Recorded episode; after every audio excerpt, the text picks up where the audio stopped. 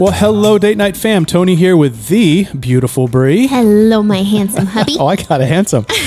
well, we have another hot button issue, kind of round two today, still confronting Pride Month, Target, transgenderism, uh, and some of the challenges it creates for our parenting. But first, we need to give a big shout out to everyone, our entire date night fam and Mission Bible, Woo-hoo. as we've just crested 100,000 downloads for the year. So thank you for being a part of the pod with us. The biggest joy has been hearing when homes have been changed for God's glory. We truly love doing this with you all, and I can't believe mm-hmm. it's been a year. It flew by. Well, you're with me. I mean, what do you expect? Oh my goodness.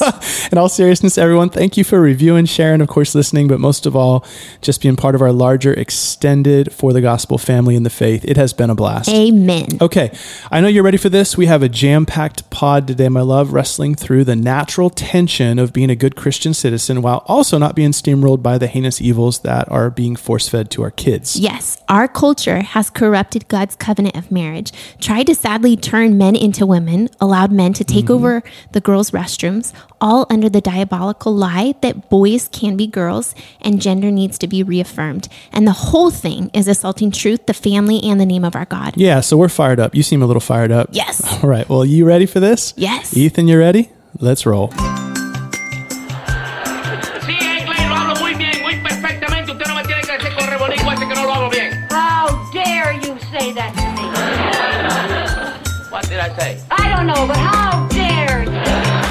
All right. Well, hey, let's start here with the assault on parental authority. Uh, and while doing my notes on this, I'll just be honest. I first thought I was getting really tired of all this stuff, just all the news and the podcasts and social media. Hmm feeling like almost a looming cloud of evil that just never goes away. But then it hit me that wasn't really tiredness, love. It was more of a righteous anger. I think I'm just fed up and tired mm-hmm. of people being hurt and confused and God's glory being defamed. Agreed. But that is a fallen world. No perfect era, and there won't be until Christ returns. I remember an older guy saying once that back in the, the, the teens, meaning the 19 teens, uh, 1916, 17, it was World War One, and then the 1920s, Prohibition, and then the Great Depression, and Hitler, racism, Vietnam, the economy, the Cold War. He went through the whole thing. Mm.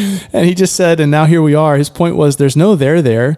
Every generation takes their turn and tries to stand as salt and light and share the good news and hand it off to the next one. But real soon, Jesus will return, and He's the one uh, that fixes it. Come, Lord Jesus. So let's put this culture battle in front of everyone as clearly as we possibly can. And I don't think anyone anymore who really knows their Bible is going to disagree with us on all this. Yeah. The challenge is that we now live in a nation that legislates evil, and more and more that includes laws impacting our kids. Yeah. And we discussed that last week. The biblical baseline for all this was Romans 1 that God mm-hmm. gives a society over to evil to the point that they applaud it and then eventually, like now, even legislate it. And obviously, that creates tension for Christians because we want to practice civil obedience, mm-hmm. knowing the Lord has placed authority in place as common grace to maintain order. But on the flip side, we can't obey authorities that tell us to disobey God or want to harm the children we're here to protect. So that's why we do podcasts like this one. We don't want to be doing podcasts answering questions nobody's asking. Mm-hmm. But this is one of those topics we know a lot of you are asking about. And just in case someone's not aware, you've kind of had your head in the sand or living in a cave somewhere, all that's been going on, please know that the Biden White House, for example, along with so many progressive governors, are quite literally opening the floodgates of evil down on the next generation. Uh, and it's really a sex revolution that's being poured down on our kids. Totally right. Here are a few examples. First, President Biden did an interview for the Daily Show with Kal Penn, and on the topic of trans identifying kids and how states like Florida are trying to prevent minors from doing irreversible surgeries on their bodies, President Biden said, quote, the federal government should make sure we pass legislation like we passed with same sex marriage. You mess with that, you're breaking the law and you're held accountable. And even in that quote, he spoke directly about Florida, saying, you know, what's going on in Florida, which everyone knows the state medical boards have kind of banned a lot of this madness. He said, that's just what my mom used to call sinful. So here's our president wow. calling states standing up for morality, end quote, sinful. Mm. And closer to home for us, Gavin Newsom signed a bill that, I'll quote, restricts California official health providers from cooperating with out of state attempts to stop a child from getting gender health services, including puberty blockers, cross sex hormones, Hormones, yeah. or gender surgery. And that one, by the way, even bans California officials from obeying when other states have set up laws to protect Wow. parental rights. Um, and there's a bill up for vote this year to move all California schools, K through 12, to gender neutral bathrooms. Uh, and just a couple months ago, I'm sure most people heard in the news, um, a Christian teacher here in Riverside lost her job for not using a child's desired pronoun. Uh, and I think still the most shocking part of this is that the law gives courts the authority to strip custody rights out of parents' hands, regardless of where they live in the country country uh, who refuse to allow their children to do these procedures. And if anyone wants sourcing on all that, just check out the Heritage Foundation, which is www.heritage.org. And let me point out how manipulative all of this is, especially the way they redefine terms. What Biden and Newsom call gender affirming care is actually a gruesome practice that includes mutilating the body parts of young boys and girls. It does. And, and parents, you may want to pause here if your kids are listening. So I'll just give you a moment to reach over and hit the pause button uh, and give it a quick listen first before I continue. For example, in California, a girl aged 13 can receive a double mastectomy, removing her breast so that she can present as a male. Um, and that's the more, in quote, benign version of these surgeries. The, the, West, we, you know, the rest of that we wouldn't even feel comfortable sharing. Um, but like we saw earlier this month with Target's swimsuit tuck controversy, these laws allow doctors to add, remove, and really forever change private parts of children. And there's loads of testimonials coming out from young people who did the surgery and immediately found a depression because nothing works right anymore. Their Mm-hmm. God given biological functions are removed, and the internal identity crisis isn't solved, only exacerbated. And it's so sad nearly one fourth have attempted suicide. And that right there is the reason we're doing the pod. It's not only the personal issue, but even the more national issue that right now only four states have limited all this Alabama, Arkansas, Texas, and Arizona. By the way, props to you. Mm-hmm. Currently, 15 states are considering pieces of legislation. The point being, this is the debate of our lifetime. This is the debate of our parental lifetime. You know, what can the state do to our kids? Can parents say no? And basically, if you're not preparing as a parent, you need to. What are the key terms people need to know, my love? Sure, sure. The areas of debate, as and I'll, I'll say they, you know, the, the government describes them, and this is right from their websites, are number one, gender identity, what they describe as, quote, one's internal sense of being male or female or some combo that may not align with the sex or gender. In quote, assigned at birth. Mm-hmm. Number two is transgender, a gender identity different from that traditionally associated with sex. Here it is again, in quote, assigned at birth. Number three is gender dysphoria, which they call a distress or impairment related to a strong desire to be of another gender, which may include desire to change primary and or secondary sex characteristics. And number four, gender affirming care, which is really what we're talking about here, a model of care which includes social, psychological, behavioral, or medical interventions to support and affirm an indiv- individual's desired gender identity. It's frightening how they use the terminology assigned at birth, Assigned at birth, as if parents or doctors just randomly selected male on their birth certificate, which entirely negates God as their creator and their life as a supernatural and beautiful yeah, miracle. Their very beauty is made in the image of God. It's humanism to the hilt, a satanic subterfuge of biblical anthropology, turning the creature to worship himself, ultimately ignoring and defaming any idea of God. And that right there is where this conversation naturally culminates for we Christians. When this pagan worldview, this satanic and demonic worldview is pressing in on our homes, and even our government begins force feeding lies that we know will destroy our children and defame the glory of God, we naturally find ourselves wrestling through a battle of conscience. And that's why, like I mentioned earlier, those questions come up. How much can the state do? How much can we allow? Where's the line? When is it time to say no? And then how? yes. And that's where we're going to make the turn now from the assault number one on parental authority to the answer number two of sphere sovereignty. Uh, and I think we can just start by laying out the verses most people know, and that's Romans 13, 1 to 3, which is crystal clear about a Christian's civil obedience to government. So, my love, are you willing to read it for us? Yes, from the NASB. Every person is to be subject to the governing authorities, for there is no authority except from God, and those which exist are established by God. Therefore, whoever resists authority has opposed the ordinance of God, and they who have opposed will receive condemnation upon themselves. For rulers are not a cause of fear for good behavior, but for evil.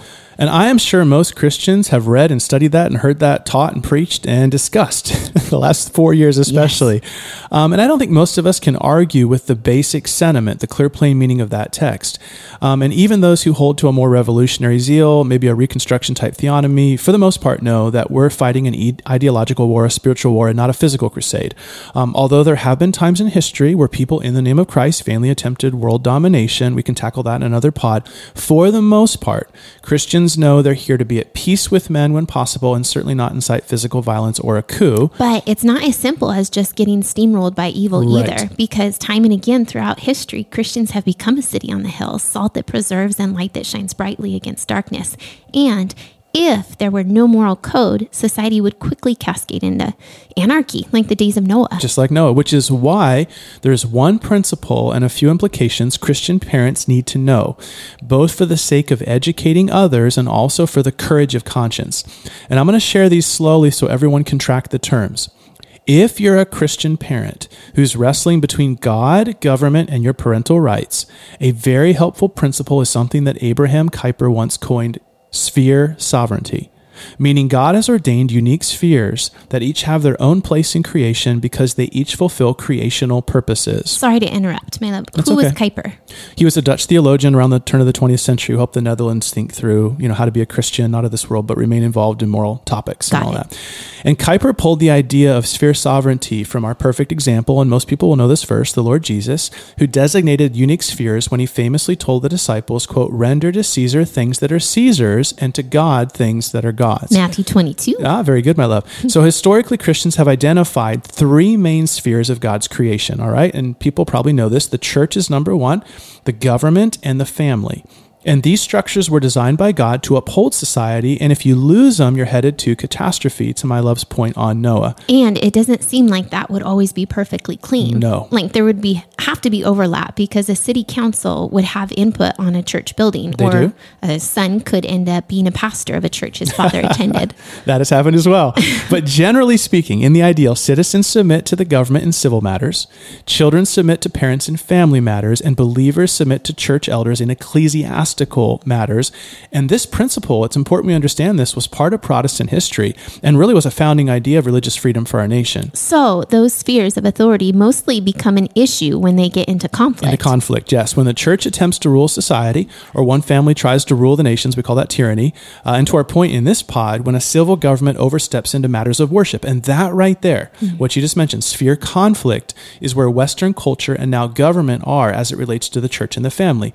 Overstepping by not only permitting, but now often forcing and commercializing these perversions upon our children. Gender bending, drag queen story Yep. hour, sex ed, the whole gamut. The whole gamut. Government has moved from a civil sphere over into a spiritual space by pushing its humanism with the sexual deviance right onto our kids. So, although we want to be law abiding citizens submitting to authority, and the last thing we want to be known for is revolution, anger, hostility, we do still serve and always will a higher authority, the Lord Jesus Christ, which means there are exceptions to our civil compliance.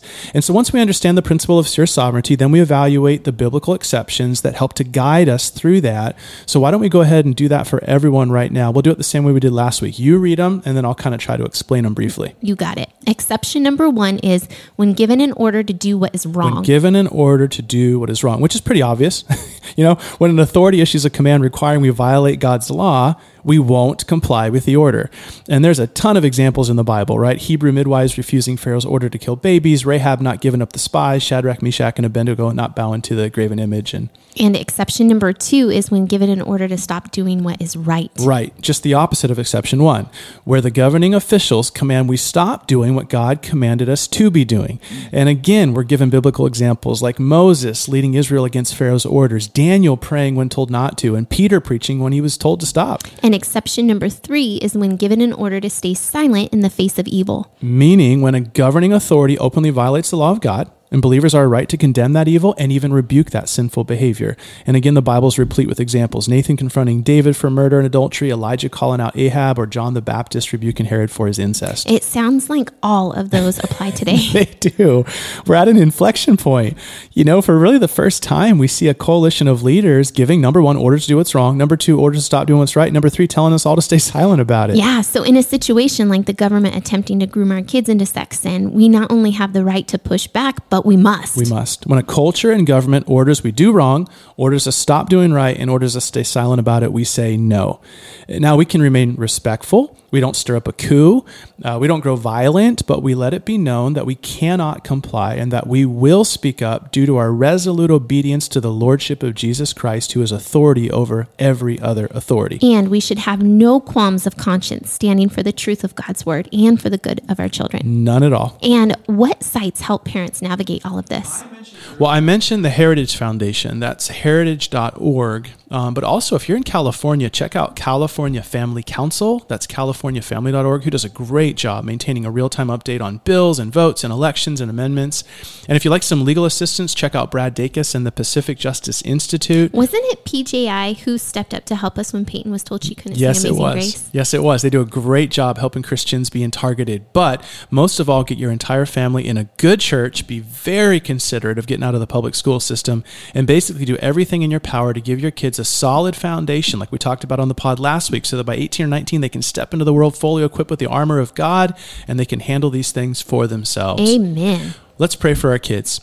Heavenly Father, what's happened to our nation is tragic. Not only the pagan assault on our kids, but also the capitulation of churches and many Christians refusing to speak up and share truth. So free our consciences, bind them to your word, give us wisdom, strengthen our shaking knees, and help us to be bold, even when our voice trembles, always espousing allegiance to Christ and to the good of his people. We pray in Jesus' name, amen. Date night fam, thanks again for an incredible first year. We will be in a week and pray the Lord's grace and peace be with you. Thanks to Ethan, our producer, and loving family at Mission Bible. Until next time, keep living for the gospel and fighting for the family.